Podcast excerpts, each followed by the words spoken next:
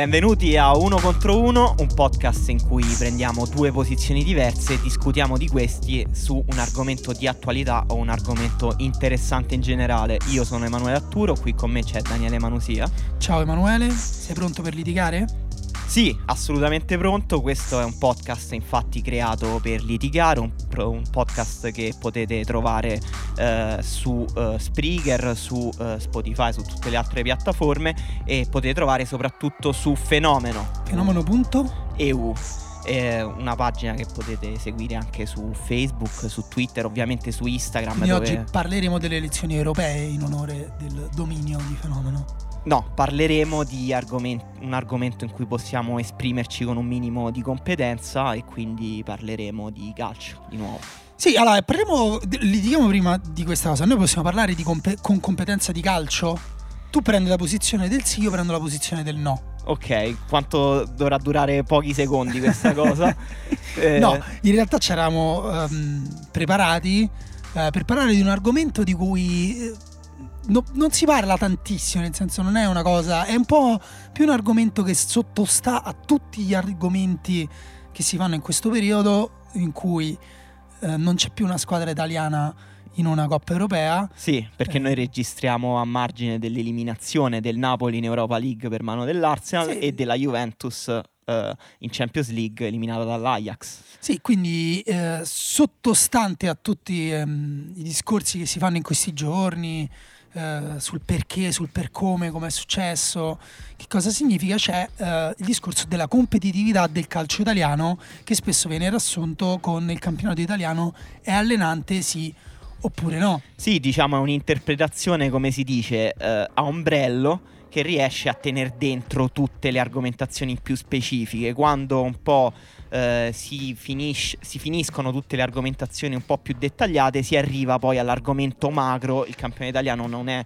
allenante, che è quel tipo di cose forse eh, indimostrabile che uno parlandone dice potrebbe essere vero, ma non ho assolutamente no. argomenti per farlo. Oggi esatto. discuteremo eh, proprio di questo, però forse dovremmo innanzitutto spiegare che cosa intendiamo per allenante. Sì, va prima di tutto definita la questione, ma eh, la cosa interessante è che ehm, ne discutiamo poco fa, guardando chi usa questo argomento che sembra che effettivamente eh, noi pensiamo si sarebbero trovati tantissimi sì, eh, sembra, reperti. Sembra diffusissimo. Invece non, quasi nessuno lo ha formulato in maniera così ehm, esplicita sui media eh, e chi lo ha formulato invece tipo Fabio Capello un pochino poi eh, ha ritrattato eh, proprio perché è un argomento difficile da definire in maniera ehm, razionale, diciamo, anche da arginare, no? per non arrivare su tutte le cose. La prima eh, questione, secondo me, che finisce dentro il campionato italiano è allenante oppure no,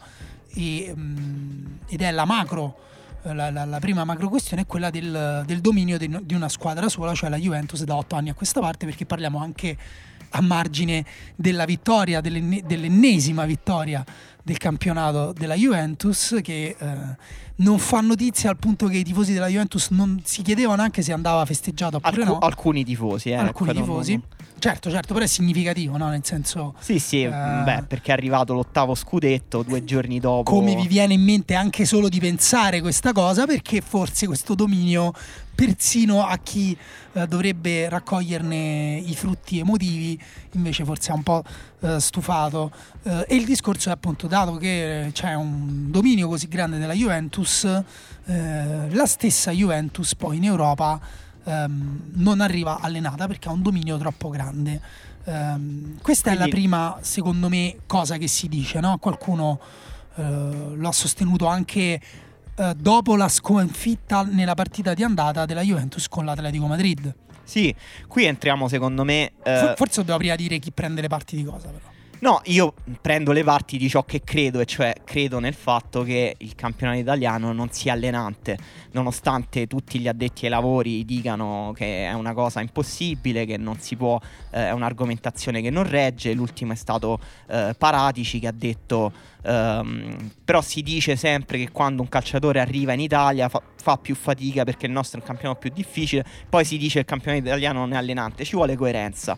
E infatti io sono coerente e dico nessun calciatore calciatore dall'estero fatica se non per motivi particolarissimi perché il campione italiano poi in realtà eh, non è allenante, eh, quella che tiravi in ballo tu. Ok, quindi questo è già un secondo argomento Uh... Sì, poi, poi, magari ci arriviamo, poi magari ci arriviamo. Tu però facevi riferimento forse a una delle componenti più diffuse, più macro e quindi forse anche tra le più indimostrabili, che è anche il piano mentale, eh, se vogliamo. Cioè la Juventus eh, gioca da otto anni un campionato qua andiamo veramente per spanne perché invece ha giocato dei campionati anche tirati, difficili, però in generale ecco in cui viene messa poco eh, sotto pressione dai suoi avversari, in cui ogni domenica eh, può eh, giocare diciamo con le marce basse eh, perché ha, po- ha, un livello eh, diciamo della rosa e anche un livello mentale, tecnico e tattico così alto che eh, la sua supremazia non viene mai contestata.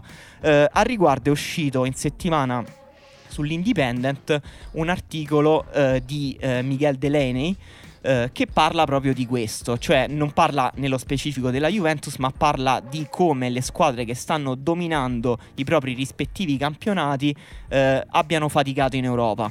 Uh, qui si riferisce ovviamente alla Juventus, ma si riferisce anche al Bayern Monaco che non sta dominando, però è comunque come sempre primo in Bundesliga. Uh, si riferisce ovviamente al Paris Saint-Germain che da anni uccide la Ligue 1, però si riferisce ovviamente all'Ajax si riferisce no, non si riferisce ovviamente all'Ajax.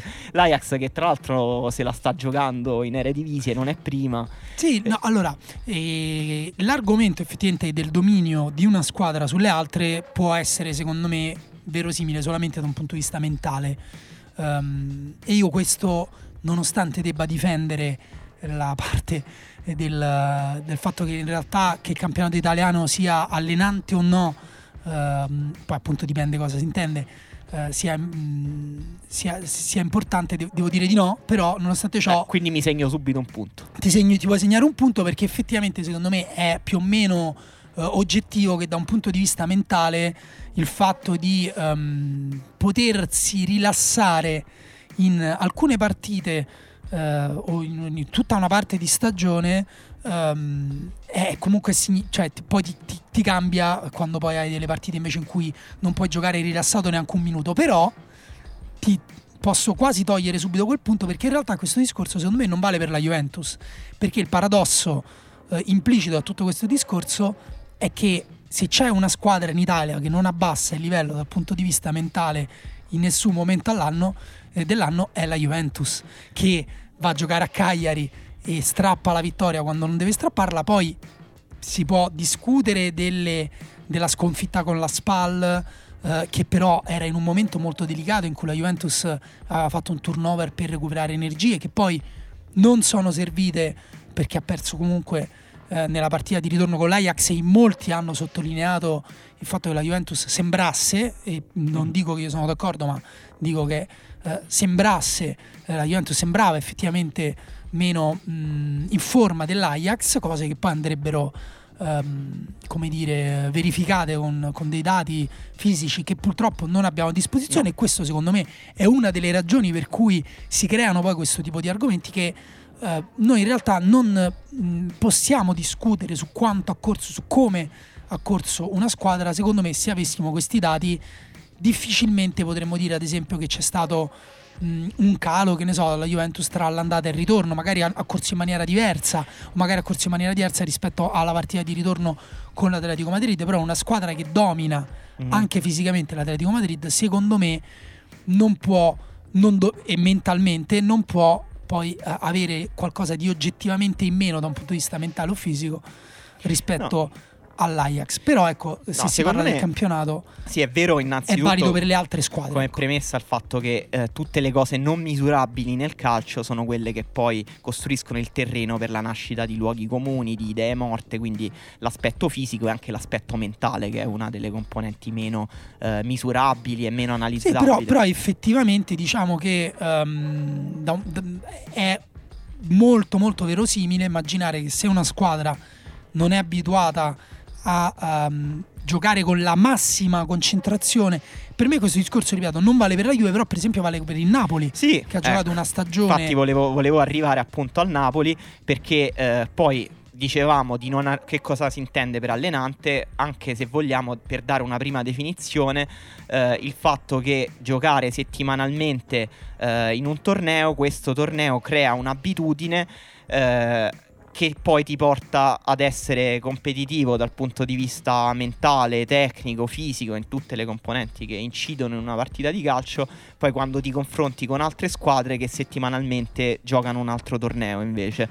E eh, parlavamo appunto di a- arrivare troppo rilassati eh, a certe partite proprio perché poi il, um, il, calo della competitività nel campionato italiano arriva proprio nel momento clou della stagione. Siamo arrivati appunto a marzo, quel periodo dell'anno in cui Allegri dice si vedono le squadre, escono fuori i valori, dove tutte le squadre della Serie A più o meno, se escludiamo la lotta salvezza e quella per la Champions, dove comunque nessuna squadra era rimasta in Europa, fuorché la Roma forse che però vive una stagione veramente anomala, eh, dove il Napoli e la Juventus avevano praticamente chiuso i loro obiettivi stagionali. Il Napoli aveva consolidato il secondo posto, la Juventus aveva vinto il campionato, quindi ti arrivi a giocare le partite veramente decisive dove tra l'altro la componente mentale è così eh, importante senza avere la giusta tensione per il Napoli. Secondo me è veramente evidente, il Napoli ha avuto un significativo eh, calo del rendimento quando sono venuti a mancare gli stimoli dal campionato. Però, ok, è vero,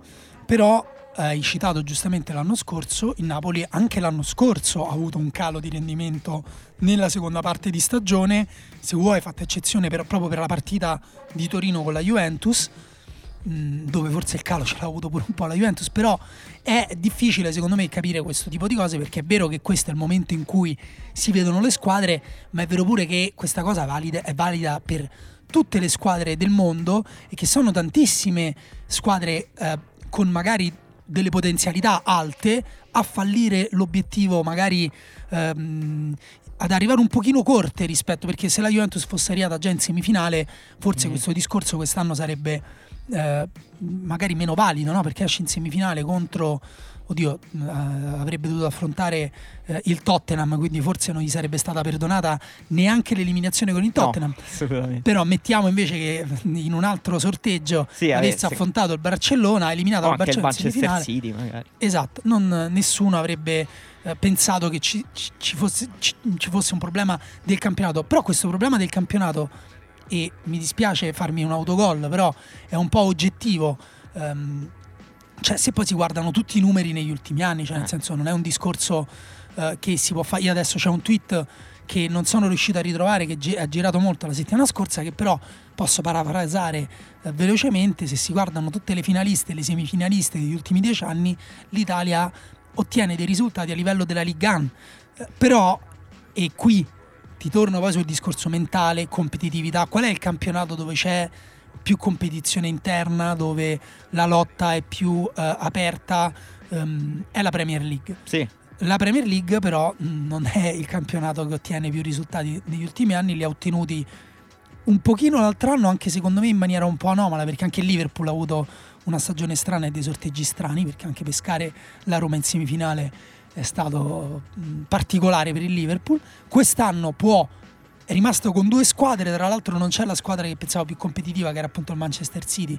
Quindi si giocherà tutto fondamentalmente eh, con il Tottenham che, che, ha una semifinale migliore del Liverpool, ma il Liverpool è la squadra che sembra più pronta per, per vincerla, però appunto il campionato in realtà che sta ottenendo risultati migliori è il um, campionato, campionato spagnolo, spagnolo sì. dove invece sono tre squadre che un pochino ammazzano la competizione da anni. No, a parte che eh, sono tre squadre intanto. Sì, c'è una differenza e, tra una e tre squadre. Esatto. Tu ci davi il Manchester City e siccome poi sulla componente mentale... in sulla... Italia spesso ci sono due. Beh, molto raramente e poi sono due. Eh, tu ci davi appunto il fatto, hai un po' smontato eh, il mio argomento sulla rilassatezza, diciamo, poi siamo arrivati a parlare di esempi troppo specifici, vuol, specifici e vuol dire che l'argomento in sé è un po' crollato, però io voglio invece io aggiungere... un po' di difficoltà infatti guarda, sono sto, un po'. sto vincendo, però mi sento Sono un po' teso, vincendo. ma adesso è un argomento forte perché in realtà una cosa di cui non abbiamo parlato e che secondo me eh, vale sulla componente mentale in maniera più sottile dell'argomento che abbiamo affrontato prima è il fatto che queste squadre che poi dominano nei propri campionati in qualche modo eh, costruiscono un orizzonte d'aspettative troppo alto per le competizioni europee che finisce per schiacciarli nella pressione. La Juventus è un esempio secondo me eh, ancora migliore del Paris Saint-Germain per questo argomento perché è una squadra che appunto domina eh, in campionato e che in Europa ha tirato fuori le proprie prestazioni migliori quando ha potuto recitare la parte dell'underdog, quando era con le spalle al muro, quando non, Non aveva, aveva più niente niente, da perdere, da sì. perdere. Eh, il Paris Saint-Germain allo stesso modo si va in Europa e ha troppa pressione perché tutta la stagione dipende da pochissime partite che girano su pochissimi momenti, partite di livello altissimo, molto difficili, eh, dove poi la componente mentale si rigira contro di loro perché hanno troppa pressione. Guarda, eh, questo può essere eh, vero eh, a livello globale. Non, eh, non so se è vero, cioè non, non- non riesco sinceramente a, a vederlo esclusivamente come dici te perché eh, è vero pure che hai più pressione quando in realtà devi recuperare due gol all'Atletico Madrid della partita di andata, no? Perché se sbagli una virgola prendi un gol su calcio d'angolo dopo la Juventus non ha concesso angoli in quella partita, ad esempio pensa che concentrazione, che pressione, sapendo della forza dell'Atletico sul calcio d'angolo, devi giocare una partita in cui non concedi una punizione dal limite a un calcio d'angolo all'Atleti- all'Atletico Madrid. C'è più pressione o meno pressione della partita con l'Ajax al ritorno in cui ehm, ti basta fondamentalmente eh, pareggiare senza subire gol?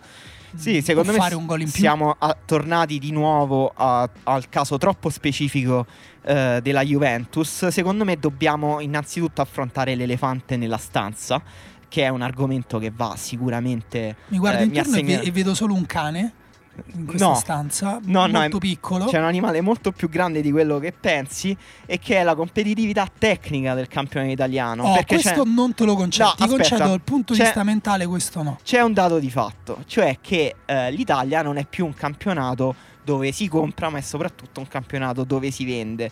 Questo esiste nei discorsi comuni, in cui si dice sempre che per un grande calciatore un campione italiano non è mai un punto d'arrivo, ma mm, al massimo un palcoscenico in cui consacrarsi per poi trovare un altro trasferimento più remunerativo. Questo magari non vale per la Juventus, ma vale per quasi tutte le altre squadre eh, in Italia. Questo finisce per- di per sé per impoverire la qualità tecnica del campionato. Se tutti i tuoi giocatori migliori vanno a giocare in Premier League o in Sì, Liga, Guarda, secondo me dipende perché eh, è un campionato dove si compra comunque, non è che non si compra più in Italia. E dipende come compri. I giocatori che hai detto te che vanno a giocare all'estero, scusate, sono giocatori che sono arrivati al massimo in Italia, mm, magari in squadre che non sono la Juventus e che vogliono eh, una prospettiva superiore. Questo è perché secondo me, a parte la Juventus, poche squadre hanno costruito un progetto mh, credibile per i propri giocatori di competitività eh, a livello europeo. Ehm, quindi e però anche a livello, che c'è un livello anche a un livello economico. No, questi sono giocatori, ti dico, che in Italia, all'interno del campionato italiano, sono arrivati a un punto molto alto. Questo non significa che eh, giocatori che devono ancora arrivare a quel punto di, eh, molto alto siano inferiori, ad esempio, a giocatori che giocano in Inghilterra, eh, in Spagna o in eh, Ligue 1. Dipende come compri, che tipo di giocatore compri e come poi mh, porti- li porti a sviluppo, diciamo, questi giocatori. Secondo me il discorso che hai detto te prima, giocatori che vengono dall'estero in Italia si adattano bene, eh, quindi significa che il campionato italiano non è così difficile.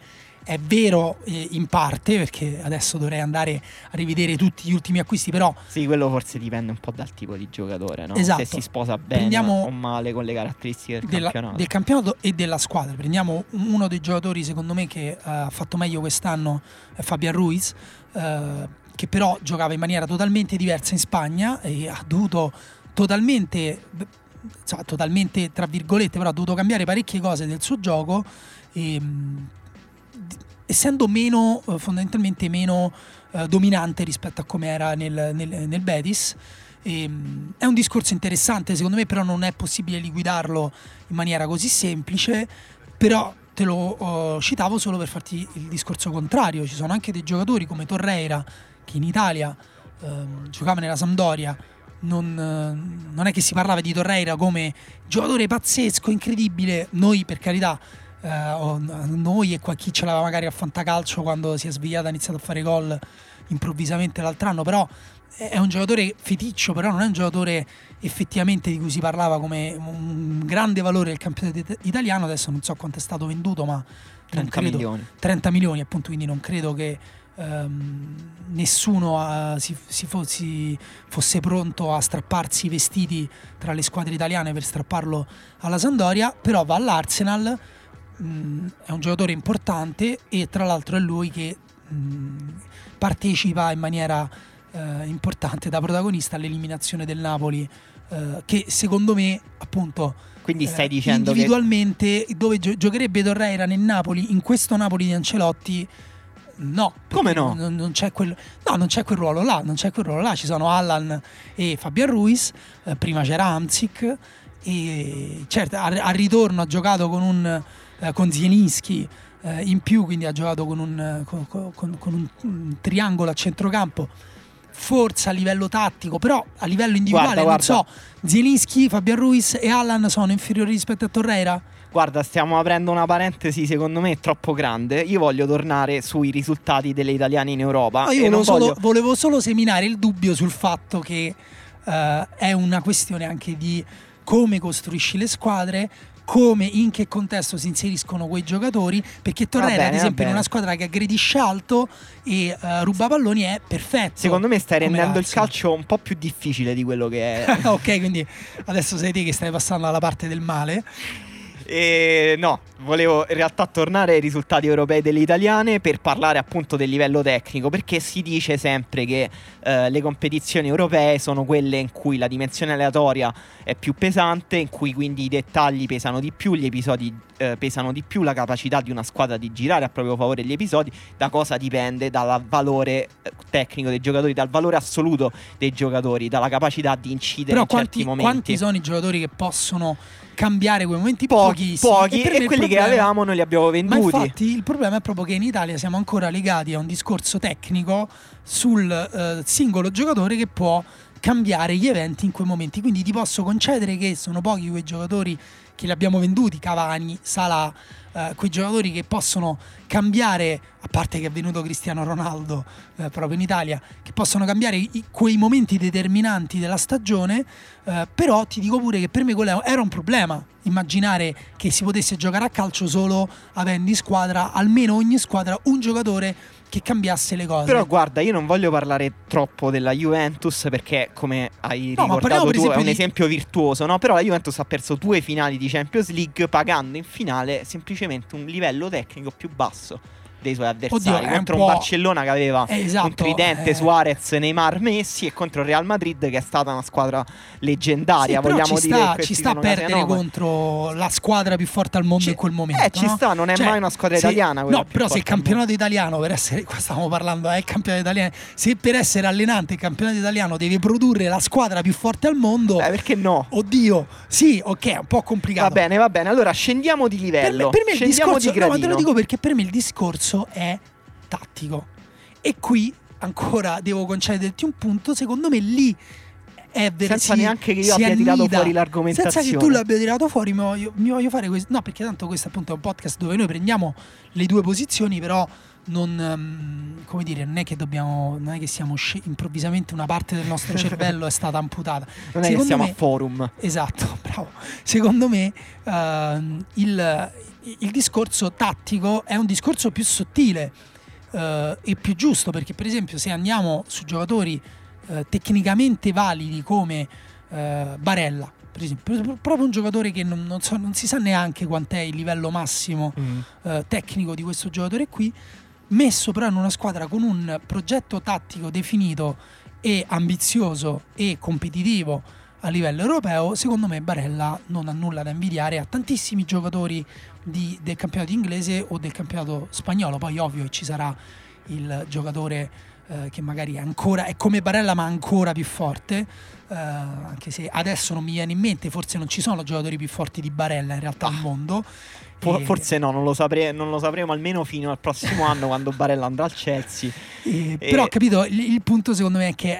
Eh... Sì, mancano, mancano, un po' dei progetti dietro ai giocatori esatto. che esalti, che esatto. creino un contesto che esalti poi il valore di quei giocatori. Esatto. Eh, tra l'altro questa dimensione tattica è quella che più spesso invece, invece viene associata al campionato italiano eh, tutti gli allenatori, tutti gli addetti ai lavori, eh, ma anche appunto i giocatori che arrivano in Italia o sono andati via dall'Italia dicono il campionato italiano è un campionato molto tattico. Quando però usano questa definizione, secondo me danno ragione a Daniele Morrone che eh, nella prima puntata di Lobanowski, un altro podcast di, che potete ascoltare su Fenomeno, eh, ha detto che in Italia si parla di tattica in senso esclusivamente difensivo, quindi una squadra è molto tattica quando si sa difendere molto bene. Sì, quindi eh, però anche i calciatori la pensano pensano così, stai dicendo. Sì, secondo me anche i calciatori quando dicono quindi forse è così, quindi forse sbagliamo noi. No. Dovremmo considerare no, invece la no. tattica. Invece no, la tattica andrebbe considerata in un termine più di ecosistema di camp- di, del campionato. Uh, la Liga è un campionato con una estrema varietà interna dal punto di vista tattico in cui possiamo trovare appunto eh, l'Atletico Madrid che è una squadra che eh, sa interpretare tanti spartiti di gioco e che ad alti livelli riesce a sfoderare una difesa posizionale davvero di ferro. Poi abbiamo la fase difensiva molto intensa del Getafe, ad esempio che è la rivelazione di questo campionato. Abbiamo il calcio tecnico del Siviglia o del Betis. Guarda, eh, questo è l'argomento effettivamente c'è tanta varietà ti, interna. Ti, ti concedo, ti concedo. Uh, anche se secondo me quando i calciatori dicono il campionato italiano è, è, molto tattico, i calciatori che arrivano dall'estero lo dicono perché ogni volta che vanno al bar a prendere un caffè sentono persone parlare di tattica, quindi dicono quanto è importante la tattica in Italia, senti? E, um, no, seriamente, il, um, secondo me la varietà tattica è un discorso valido, però secondo me è ancora più valido um, il discorso... Uh, diciamo se proprio se fai caso a quali sono invece um, le costanti tattiche del campionato italiano perché um, il campionato italiano è un calcio uh, è il campionato dove si gioca un calcio non speculativo come dicono in molti non dove non mm. si propone ma un calcio um, dove conta molto l'attacco e la difesa posizionale sì. anche senza introdurre in tutte le squadre dei concetti di gioco di posizione è un calcio dove sono, si tende ehm, a, almeno a provare eh, a distinguere la fase offensiva da quella dif- difensiva in maniera non dico netta ma quasi. Molte sì. squadre hanno una fase di uscita del pallone bassa o una fase di palleggio che è tesa a far abbassare il baricentro alla squadra avversaria, poi una volta che siamo nella metà campo avversaria, allora lì iniziamo a ci, ci domandiamo e adesso come attacchiamo e non tutte le squadre dall'altro viene curata hanno la risposta. La transizione difensiva un, e offensiva. Esatto, è un campionato dove ci sono poche transizioni, è un campionato dove c'è poca intensità, dove c'è poco pressing in maniera eh, secondo me incomprensibile, anche squadre che non potrebbero difendere dentro l'area perché hanno dei giocatori eh, disattenti in, fa- in, marcatura o poco o, o, in determinate partite meno fisici di altri ehm, che però finiscono a difendere nella propria area. Prima o poi magari ti scappa l'errore o prima o poi eh, vieni superato dal gioco dell'avversario quando invece se gio- provassi a difendere un po' più lontano dalla tua porta eh, secondo me non sarebbe male, però per farlo serve organizzazione. Serve secondo me organizzazione. serve organizzazione e secondo me da questo punto di vista eh, forse e un giorno magari discuteremo di questo in questo stesso podcast, il problema sono gli allenatori italiani e sì. la classe degli allenatori sì, italiani esatto, e perché, l'età degli allenatori italiani. Perché tu citavi appunto il discorso pure sull'uscita palla dal basso, eh, Claudio Ranieri, che forse è il più anziano allenatore della Serie A oggi, eh, è andato in conferenza e ha ripetuto almeno, almeno tre volte il fatto che sono pochissime le squadre che segnano costruendo l'azione dal portiere e che quindi lui ha chiesto ai suoi giocatori di eh, buttare di più via la palla, di non rischiare. Poi sì, ha, ha anche detto che è dovuto a come stanno i suoi giocatori, che in questo momento non si, può, non si, potrebbe fare altro. Però per dirti che la Ranieri ha pure provato ad alzare un pochino il baricentro della Roma dopo Di Francesco, mentre Di Francesco, famoso per la difesa alta, era finito era arretrato tantissimo esatto. quest'anno. Quindi effettivamente lì c'è una questione di campionato italiano, anche se non saprei bene come Sì, sì, ma perché è davvero di paura, di, di voglia di ottenere risultati. Sì, che è, cu- è, culturale, il, il, mi sembra che il calcio italiano, questo credo sia indiscutibile, è un, è un, è un calcio in cui si cercano di minimizzare i rischi, quindi sia in fase offensiva che in fase eh, difensiva, però l'assenza di varietà poi non abitua le squadre a poter affrontare eh, delle squadre che gli pongono dei problemi diversi. L'Ajax ha posto alla Juventus dei problemi diversi perché è una squadra che eh, ama giocare ad altissimi ritmi, anche andando fuori giri, che è davvero il contrario culturale del calcio italiano, perché invece accetta tutti i rischi insiti al proprio, al proprio gioco. Eh, la Juventus ha fatto, è vero, una grandissima partita proattiva di pressing alto, anche anomala se vogliamo contro l'Atletico Madrid, ma poi non è riuscita a replicarla contro l'Ajax in parte ci ha provato. Per, ci ha provato, ma non è riuscita perché non è abituata a farlo e non è abituata non, ad affrontare non so, non so con costanza squadre che la mettono in crisi, Guarda. anche che sanno palleggiare così bene, perché in Italia pochissime squadre fanno un calcio posizionale in cui è vero che la, ehm, si attacca in maniera posizionale, però questa fase posizionale poi non viene Finisci sempre allenata. per crossare, no? Però um, secondo me non è vero che non è che, che la Juventus non ce la fa perché non è abituata quindi non è un problema di campionato, secondo me è un problema di progettualità della Juventus stessa. E uh, tutte le squadre dovrebbero secondo me ragionare sulla progettualità uh, ta- e l'identità tattica della propria squadra. La Juventus ad esempio, uh, molti hanno sottolineato il problema di identità, è una squadra che può giocare su più registri, con Joao Cancelo poteva giocare anche sul registro tattico dell'uscita dal pressing e del, um, e del palleggio eh, con Joao Cancelo, Bonucci, eh, Pjanic. Sì, sembrava tu... che lo stesse facendo esatto, inizio a un certo punto, esatto, a un certo punto, un po' per gli infortuni, un po' per eh, anche delle scelte eh, di Allegri mirate alla gestione delle singole partite o delle, o delle, delle singole situazioni, non si è più fatta anche nella partita di ritorno, Joao Cancelo era in panchina per garantire un cambio di rottura, però appunto il fatto che tu ad esempio se non hai quel singolo giocatore non puoi giocare in quel modo è una uh, questione uh, che non dipende dal campionato ma dipende dalla, da, dalla progettualità. Uh, sicuramente, e qui ti contraddico un altro punto, si dice non è un problema fisico. Come non molti è un problema fisico. Secondo me non è, non è vero che il campionato italiano è un campionato meno fisico rispetto ad altri campionati e non è vero che um, una delle cose su cui si allena meno il campionato in Italia è quello del, dell'intensità fisica. No, allora, secondo me tutte queste componenti che abbiamo citato abbiamo parlato, abbiamo portato spesso come esempio la Juventus, però non abbiamo detto ancora che sono esattamente 20 anni che eh, il campionato italiano non porta una squadra in finale d'Europa League o di Coppa UEFA. L'ultima era stata il Parma che l'aveva vinta appunto nel 1999. È un dato che risulta veramente impietoso eh, non solo in confronto alle nove vittorie delle squadre spagnole, alle tre delle inglesi, addirittura due delle portoghesi e delle squadre russe, una vittoria del Galatasaray, di una squadra turca, una olandese e una ucraina, due addirittura di eh, Rangers e Celtic. Uh, quindi qui c'è un problema in Europa League che secondo me ha a che fare con la tecnica. L'abbiamo visto l'anno scorso quando il Borussia Dortmund secondo me ha eliminato l'Atalanta, una squadra che ha giocato meglio e però secondo me si è dimostrata inferiore nel valore di alcuni giocatori.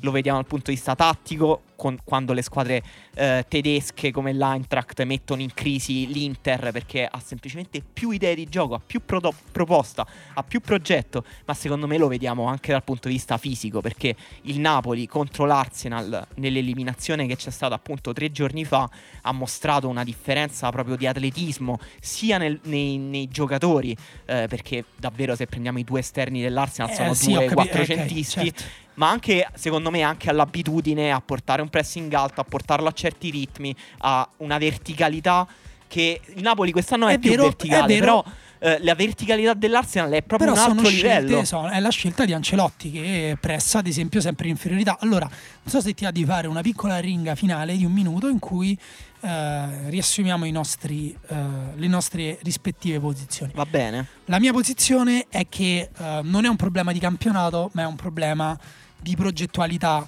dei singoli club, che stiamo vivendo un momento in cui a fronte di un um, potere economico inferiore rispetto ad altri campionati, ma non a tutti, um, si sta ottenendo poco perché si stanno spendendo male i soldi uh, nel, nel, costruire dei progetti che sono uh, tattici, tecnici e uh, che sono anche portati avanti con una mentalità uh, di, di, un certo tipo, come dire, definiamola europea, competitiva a livello europeo. Il problema della mentalità che è alla base si rispecchia nel, nella scelta di uh, strategie, giocatori e um, gestione dell'intera stagione uh, a minimizzare i rischi come tu stesso hai ammesso e, uh, e porta poi anche ad avere squadre uh, che magari internamente nel campionato sono più che competitive, forse troppo competitive, uh, e che però poi invece quando vanno in Europa um, si scontrano con determinati limiti che possono essere a volte tecnici, a volte me- tattici, ma che sono sempre mentali perché uh, non abbiamo la mentalità appunto ehm, offensiva, se vuoi, eh, di, di, competitiva, di grinta, di intensità eh, e anche di varietà, appunto, a saper affrontare diversi registri. Si crea poi un contesto in cui il registro è quasi sempre uno. Ho fatto un po' di confusione, però questa più o meno è la mia ringa, per cui il problema non è il campionato, ma il problema è il momento storico e le singole squadre e singole, i singoli dirigenti, i singoli allenatori. Sì, io inizio la mia ringa col dire che è un momento storico che va avanti da praticamente vent'anni quindi non può essere un periodo ma una cosa un po' più lunga che ha a che fare culturalmente col nostro calcio che anche in mancanza, e questo secondo me è un punto su cui eh, hai ragione, cioè in mancanza di, ehm, di una potenza economica eh, che però secondo me è un discorso tra l'altro appunto che si sta un po' relativizzando negli anni perché per esempio le milanesi nelle ultime due stagioni hanno investito moltissimo nel calciomercato. Sì, sì infatti io ho detto eh, hanno, hanno speso male esatto, a, a, maggior ragione è un problema di idee, è un, pro, è un problema eh, di progettualità. Per riassumere eh, le mie argomentazioni sull'idea che il campionato italiano non è allenante e quindi porta le squadre a essere poco competitive, c'è un problema eh, mentale eh, di, che può essere di rilassatezza, ma al contrario di eccessiva pressione sulle squadre. C'è un problema eh, di tattica, di varietà tattica. Le squadre italiane non sono abituate ad affrontare più spartiti eh, che, che, se ne dica poi eh, all'interno del, di una stessa partita, all'interno di un torneo. Eh, sono abituate ad affrontare squadre che giocano sempre allo stesso modo e al contempo sono abituate a un campionato che si gioca a ritmi troppo bassi. Io ho visto Milan-Parma delle 12.30 eh, del giorno prima di Pasqua, è stata una partita con un ritmo davvero in cui, come dicevi tu, eh, si alternano la fase di difesa posizionale e attacco posizionale eh, come fosse una partita di basket tra gente che ha fumato troppe canne. Tra, tra bambini. Sì, forse tra bambini non riescono a coprire troppo il, il campo. campo. E questo, secondo me, questi tre fattori sono quelli che determinano una scarsa competitività europea delle nostre squadre. Però io alla fine sono in realtà abbastanza d'accordo con te, cioè è un problema di idee. Un, più che di campionato. Sì, io, io, pure sono di, molto d'accordo singole... con te che non sia una questione sporadica, ma che appunto l'affrontiamo da tanti anni. Per me il punto però non è eh, per me il punto è, è, che ci vorrebbe un po' più di coraggio da parte del, di, di, di, di, chi ha il potere di, correre dei rischi, diciamo. Si dice sempre, tra l'altro, anche sugli allenatori, che è la, l'opinione pubblica italiana che chiede risultati. Io questa, magari ripeto, anche questa è la um, materia per un podcast futuro di uno contro uno, secondo me non è vero che, che è l'opinione pubblica, secondo me sono i dirigenti e la mentalità sì, sì. Eh, aziendalista di questi anni in Italia. Ci vuole coraggio, l'Ajax ce l'ha dimostrato, anche l'Eintracht eh, secondo me nel suo piccolo ce l'ha dimostrato, ce l'hanno dimostrato anche squadre come il Valencia che non abbiamo citato, ma che è una squadra che magari non ha un progetto proprio sexy dal punto di vista della proposta di gioco, anzi è molto italiano se vogliamo il Valencia di Marseille Marcelino, che però ha un progetto coerente dietro, perché questo poi è l'altra cosa che secondo me prima di chiudere dobbiamo sottolineare, il fatto che eh, non esiste un solo modo anche per essere competitivi in Europa, che noi non stiamo sostenendo il fatto che un calcio offensivo, un calcio proattivo è l'unico modo per vincere in Europa. No, però devi bisogna... saperci giocare contro, minimo. Eh, esatto, es- esatto, per esempio il Valencia di Marcelino una squadra che cost- anche l'Atletico Madrid di Simeone, anche la Juventus se vogliamo di Allegri, sono squadre che hanno saputo giocarci contro un calcio offensivo. Comunque direi che va bene poi così, insomma, va bene così. lasciamo esatto. scegliere al pubblico e vediamo chi ha vinto questo primo match di uno contro uno. Alla prossima. Ciao.